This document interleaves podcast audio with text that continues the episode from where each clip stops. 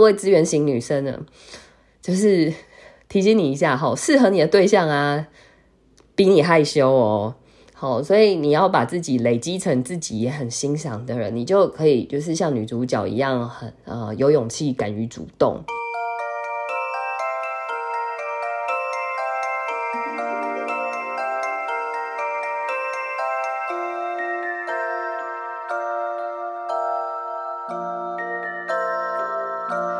欢迎来到紫薇会客室。我们希望透过现代化与科学化的紫微斗数，经由学习与实践，解决我们人生中的大小事。大家好，这周又轮到林夕，我来跟大家聊聊戏剧啦。今天我的声音有鼻音，不过大家应该还是听得懂我我说话的内容吧？好，请大家忍耐一下吼。好，那今天呢？对，因为我们农历新年要到了，然后呢，今年的假期特别长。所以我觉得应该会有蛮多人会趁这个时候追剧啊。之前呢都跟大家聊《甄嬛传》，那虽然呢我从后台看数据，大家是有乖乖听啊，可是呢毕竟这个是关于主职场的主题，而且呢《甄嬛传》啊实在是架构太庞大了，所以叫大家过年来追这种剧真的是有点沉重。所以呢我今天就来说一个比较轻松的哈。就是以爱情为主，然后职业生涯为辅的连续剧，叫做《你是我的荣耀》。然后这这部剧啊，是由迪丽热巴和杨洋主演的吼，里面甜甜的爱情乃至于婚姻，我觉得这算是提供就是音音配互动情形一个很清晰的展示啦。所以呢，阴性听众好，或者是心上人是阴性的听众。大家就准备过一个甜滋滋的年吧。那如果阴性听众你还单身的话，呃，剧中的互动模式啊，不失为一个参考哦。然后，对，真的是可以学习一下。如果你还单身的话，我觉得这部剧是有机会可以协助你了解该怎么在感情里面互动的一个很关键的一一一出剧，这样子。那你是我的荣耀呢？这部剧啊，它它的内容就是在讲说，那个女主角哦，她是人气女星，叫做乔晶晶，好，就是迪丽热巴饰演的啊。我也很喜欢迪丽热巴，好可爱哦。对啊，然后还有她，呃，就是高中时单恋的学神哦。我觉得这个描述真的是很厉害，就学霸已经不够不够形容哦，要叫学神。好，那这个学神呢，就是呃，在剧中的名字叫于途。然后是由那个杨洋来饰演的，就是那种很书卷气的那一种 那一种外表。好，然后呢，这两个人呢，阔别十年之后呢，因为《王者荣耀》这个手游呢再度重逢，所以就开启了一段浪漫的爱之旅。那在台湾呢，这款手游的名字就叫做《传说对决》。然后，对前一阵子我老公非常喜欢玩，我不知道是不是因为就是我们聊天的时候会讲到这个内容，所以呢，YouTube 就推了这部剧给我看，我才会不小心看到。然后啊，毕业以后啊，男主角呢，他其实已经变成就是心怀梦想的航天设计师。好了，我知道中国用语真的是不太习惯哦，我们台湾人好像都叫航太，不是叫航天，对不对？然后呢，女主角啊也是就是成为家喻户晓，然后路上随处可见，就是看到可以都可以看到她的版面的当红女星哦。那然后对啊，一般我们想象科学家要跟那个演艺人员在一起，好像难度有点高吼。可是如果从紫微斗数的角度来看，因为它里面的性格设定刚好女生是支援型。然后男生是合作型，所以其实逻辑上是行得通的，对啊。好，那里面人物设定，他的个性的设定就是这样。女主角呢，乔晶晶，她就是一个活泼外向大方的女生，然后很爱装可爱。对，虽然她本来就已经很可爱。然后呢，功课呢，她虽然没有像男主角就是好到可以考上清华。但是也已经很不错了，也算是就是重人家中国讲二一，意思就是什么重点大学毕业的。然后啊，在故事的前半呢，他单恋男主角的时候，态度其实都还蛮主动的。那呃，因为阴性人在第二大线，就是念念高中的时候，其实基本上就是走第二大线，阳性大线嘛，所以性格就会变得比较主动一点啦。好，跟第一大线不太一样。这样，那因为呃，如果说一个人个性活泼、外向、大方又主动的话，基本上我们判断就会先猜两个类型，一个是阳性的开创型，然后另外一个就是阴性的资源型。其实这两种都算是比较外向主动的。好。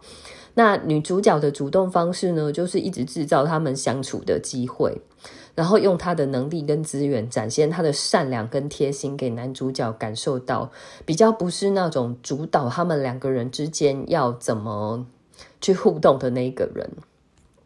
对，而且一开始他跟男主角互动，基本上是以学生学打游戏的的角色在互动的嘛，所以本来就是。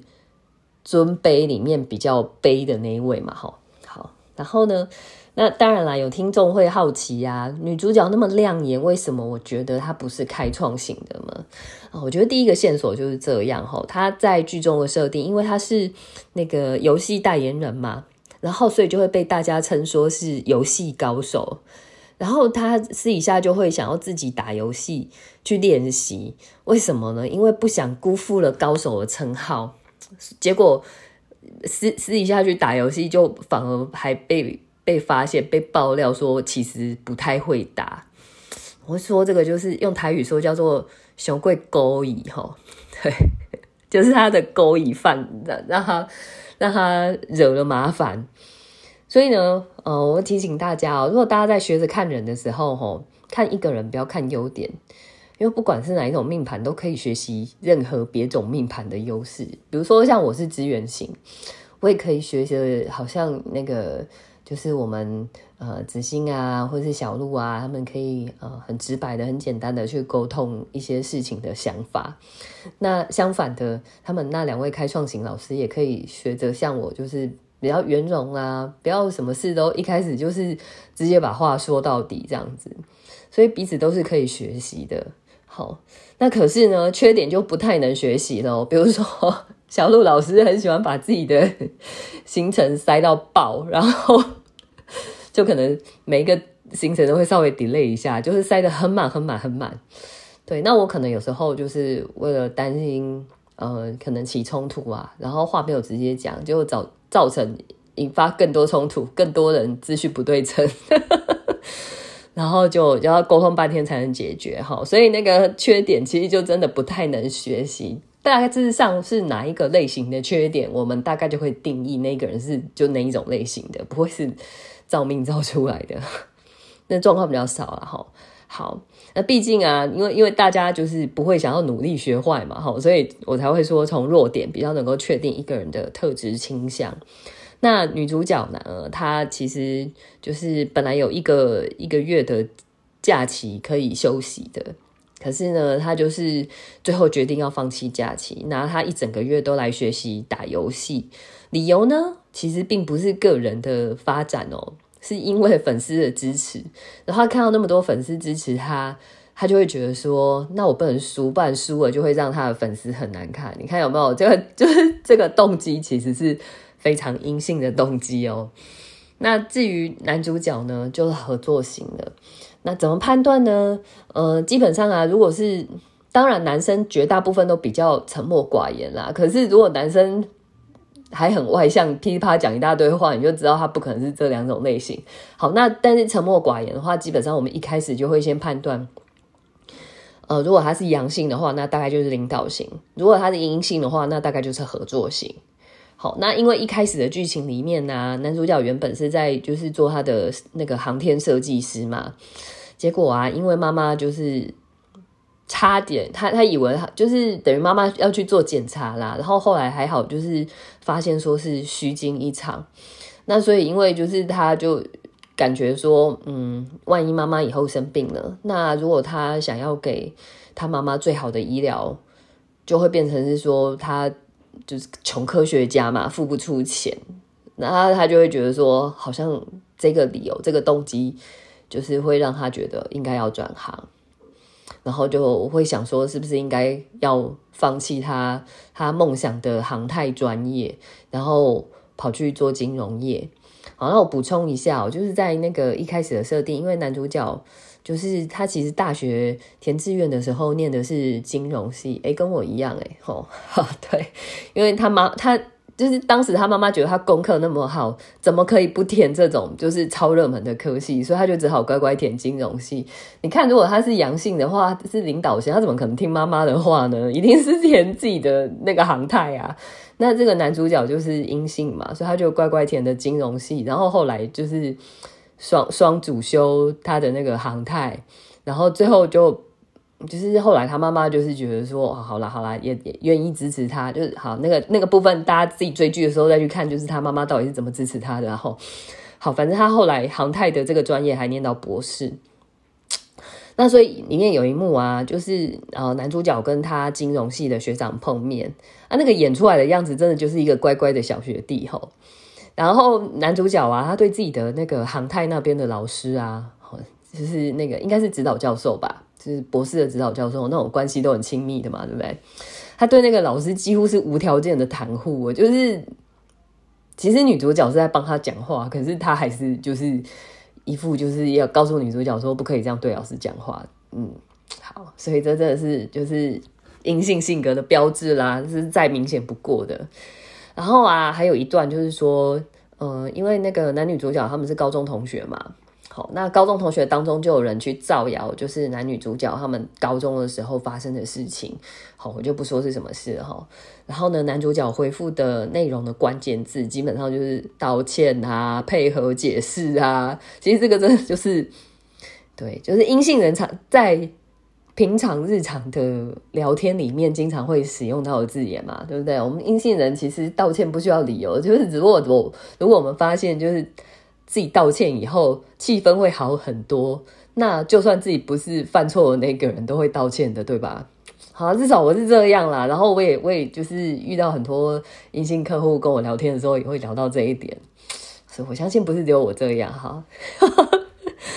那后来呢？男女主角在一起之后啊，他们第一个约会的地点也是阴性特质非常强的地方，超级怀旧的。我就。我猜大概阳性的 couple 是不会到那种地方，好，你们自己看好。那另外呀，其实这个呃剧情里面，我觉得也有算是有点到，就是这两个角色都是条件超级好，可是呢交往经验却偏少的状况。这个真的就是阴性性格很容易发生的状况哦。因为呢，我我这样说好，通常啦，阴性人还是比较适合阴性对象。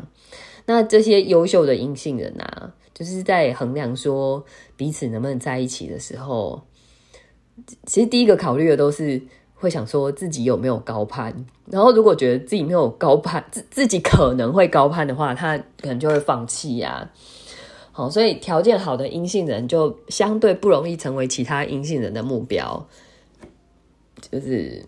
对，到底是哪里有问题啊？就是只能捡那个不太行的，是不是？好，没有没有没有，我知道我是阴性人，我帮阴性人讲一下话，就是阴性人会觉得我不想要占人家便宜，所以我我对自己的把握到哪里，我就去找那个段位的，那个排位的，对，那 那个段位的对象来在 在一起，这样这样是比较恰当的啦。倒不是说我们贬低自己怎样，只是 真的我们也没有。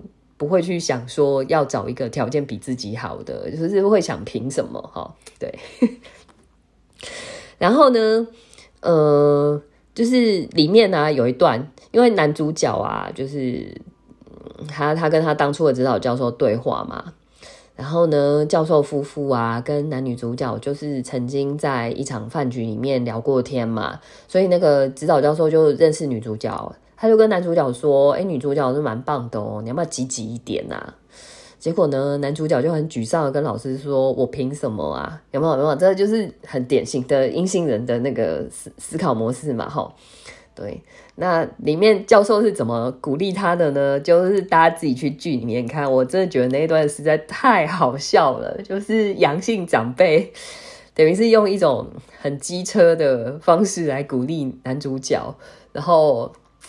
对，我觉得幸好他有那么做吧，等于他开了第一枪。当然，就是男主角毕竟是阴性的，所以呃，就是后来也需要非常非常多的人去推坑啊，鼓励他，就是真的要去把握住女主角啦。可是至少这个教授的第一枪，我觉得这太好笑，所以我还蛮有把握，就是这个男主角指导教授他是阳性性格的吼。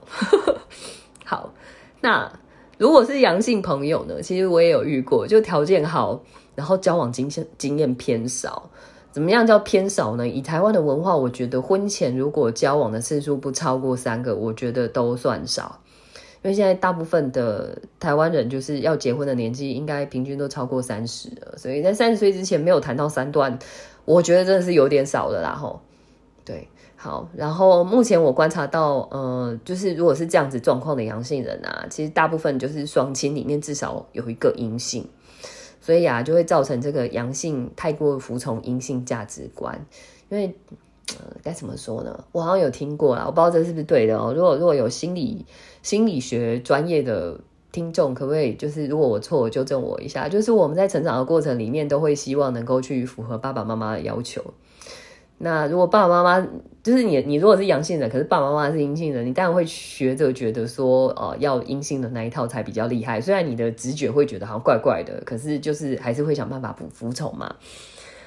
那所以就会造成可能是有点矫枉过正啊，等于是那个你知道谈恋爱的天分，那个那个翅膀被被爸爸妈妈拔掉这样。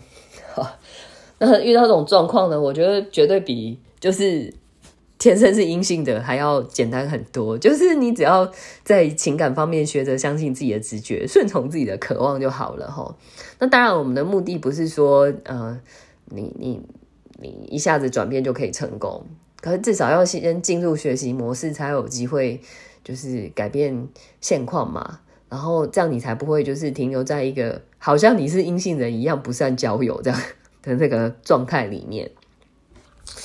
那这部剧里面呢，还有很多就是凸显角色性格特点的环节。那我觉得里面他们在相处互动的一些情况上面，也都是很典型阴性的 couple。如果你很要好的话，基本上八九不离十，就是那样互动的。像我跟我先生，我们两个是资源型的嘛。虽然虽然我们不是那个一个资源一个合作，可是其实相处起来的那个那个氛围。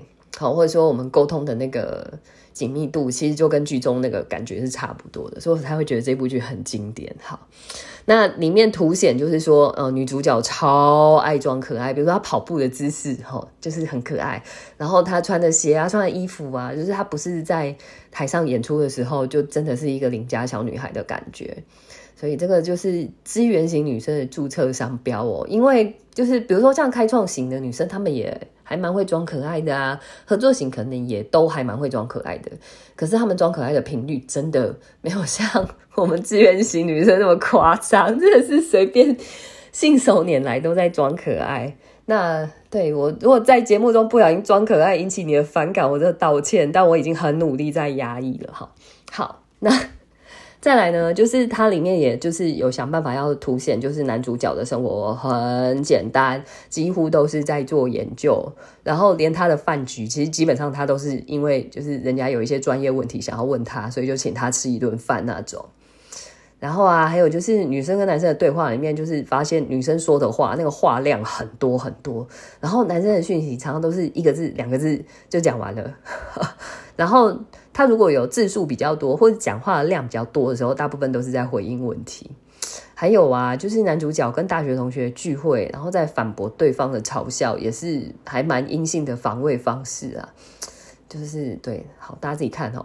他最后就是连他们的婚礼决定是什么形式，还有他的决策过程，其实都是呃音音配很好的示范。所以如果说音音配，你们的默契。如果没有到这个程度的话，我是真的觉得你们之间的交流还可以再开放一点。好，那当然，如果你觉得本身没问题，那很好，就是你会觉得很很很 easy，很轻松自在，不需要有这么大量的沟通的话，也也是 OK 啦。只是我会觉得，通常你知道，我们如果算到音音配还有问题。就是原因都是因为两边的沟通不太够，都会觉得说，那你应该知道就怎样，你应该知道就是怎样。没有没有没有没有，其实我们阴性人就算彼此很有默契，还是要拿出来讲一讲，确定一下。因为啊，你们在对答案的过程里面，如果发现双方答案就是一致的，不是就会增加甜蜜度吗？那就对啊，就是好好加分，不不加白不加，加了就是对双方都有好处嘛，对不对？那当然了，也是因为这部剧的安排是女主角志愿型，然后男主角合作型，所以我会觉得值得，就是特别值得推荐。因为这样的搭配会很自然，就是变成女主外男主内的状况哦。那何况呢，就是女生从事的行业真的就是很耀眼，等于是对演艺圈其实是一个阳性特质很重的一个行业。然后啊，呃，从个性食物链的观点来说，其实男生是低于女生的吼。可是你知道，在交往的过程啊，就是在亲密关系里面，这个因为男生这个性别角色，你是你真的不能被动到底耶。你还是要找到就是恰当的部分去主动，那才能把火点起来嘛，对不对？好，但是 所以呢，突破的关键就是呢，性格食物链比较低的那一边，要让高的那一边自己追过来。那剧中男主角一开始就是以老师的身份跟女主角相处，而且女生就是高中时代就已经很喜欢男生了，所以这样男生在地位上就是可以取得优势。然后啊，其实还有一点很重要啊，因为资源型女生不太会欺负另一半，也比较不会把另一半的付出当成理所当然。就是如果如果资源型的女生，一般只要发现对方在付出，她就会有一点拍谁，或者是赶快感谢对方。这个不是资源型的女生修养好，真的是天生的性格设定。所以，如果各位阴性男生，你真的不想再一直在感情里面一直被欺负的话，麻烦你把眼光 转向阴性女生，好不好？好，阴性女生，我有在帮你们加油哦。好，好，所以呢，只要有爱，好，那那个阴阳个呃，等于同样阴性个性的男生女生，只要有爱，相处起来其实不甜都难啊。就前提，但是要有爱哈。那虽然剧情里面没有讨论到他们生儿育女的状况，可是因为那个他们没有那种把话藏心里的这种问题，所以其实我觉得基本上他们因为顺畅的沟通嘛，所以他们这一对以后要生变的机会其实就还蛮低的。然后最后我要讲一下他们那个这部片里面，好大家可能觉得有点撒狗血、太夸张的地方，戏剧效果好像做过头了这样。就是呢，男女主角是怎么开始新的关系的那一段，KTV 那一场戏呀，哈，就是好，你反正追剧，你就会知道我讲 KTV 到底是哪一段。那就是男主角做出了非常令人脸红心跳的事情，你可能会质疑说，这么这么脸红心跳的事，怎么可能会是阴性人做得出来的呢？可是啊，因为在场都是高中同学，不要忘记哦，在那样的情境之下，男主角知道他自己是他他是班上的制高点。所以我觉得男主角敢这么做，我觉得说得过去。那事实上呢，就是要有一些爆点啊。好，它爆点就是大部分阴阴配的情侣需要过的一关，就是呢，阴性人是维系关系的能手，但是却不太会开启新关系。等于是，我真的也有遇过那种客人吼，阴阴配吼，两边就很很合，然后但是呢，就是没有人敢先开口。然后就跑来问问我说：“到底是不是他们不合？其实不是不合，就是因因配的状况下，就大家都很避暑嘛。那其实剧中女主角已经非常主动喽，然后觉得自己够杰出，配得上学生。不然他们重逢的时候，其实对第一个是二次告白，第二是女生在第三大线是阴性大线，所以如果没有说哦，这个女主角自己知道她是非常耀眼的明星，好有客观条件，然后。又有钱又漂亮又年轻这样子，好，那不然的话，其实不应该不会敢直球对决啦。然后他刚好有这些条件，所以她敢嘛。那可是男主角就算很喜欢了，还是就是不敢答应哦，因为他毕竟就是个正常的阴性阴性人。对，好，那结果他搞的就是慢了好几拍才敢出手，所以这种状况下，女主角当然就要求个公平，也要摆谱一下。可是资源型的女生就是人很 nice 嘛，虽然就是。摆谱嘛，可是其实旁边的人，嗯，对，男主角应该也知道很清楚，答案很明显，就是知道对方还需要时间摆谱，所以就让他摆，然后都承受下来，反正他知道胜券在握了，时间不呃，就是成功的时间不远了这样子，好，所以呢，女资源男合作的搭配就很需要女生就是给出一个坚定的立场，男生才会有勇气说哈哦，好，那各位资源型女生呢，就是。提醒你一下哈，适合你的对象啊，比你害羞哦。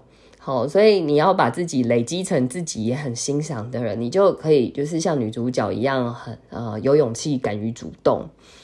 然后呢，如果资源型的女生啊，你就是一直死脑筋啊，觉得就是要等对方来主动啊，那等你真的等到一个很主动的对象的时候，你等到的很有可能就是那个不适合你的阳性对象，因为。资源跟合作，但是资源比较阳啊，那他要再比你阳，就只剩领导跟开创，那当然就是阴阳配。那你又要来找我看阴阳，那不是很痛苦吗？对不对？所以，嗯，好，那今天的内容就到这里喽。想看剧的人啊，就直接搜寻《你是我的荣耀》，然后空格在线看，这样其实就对很多来源。好，那欢迎大家来频道留言，或者是来紫薇商学院的脸书粉丝页跟我讨论哦。我们下次见，新年快乐！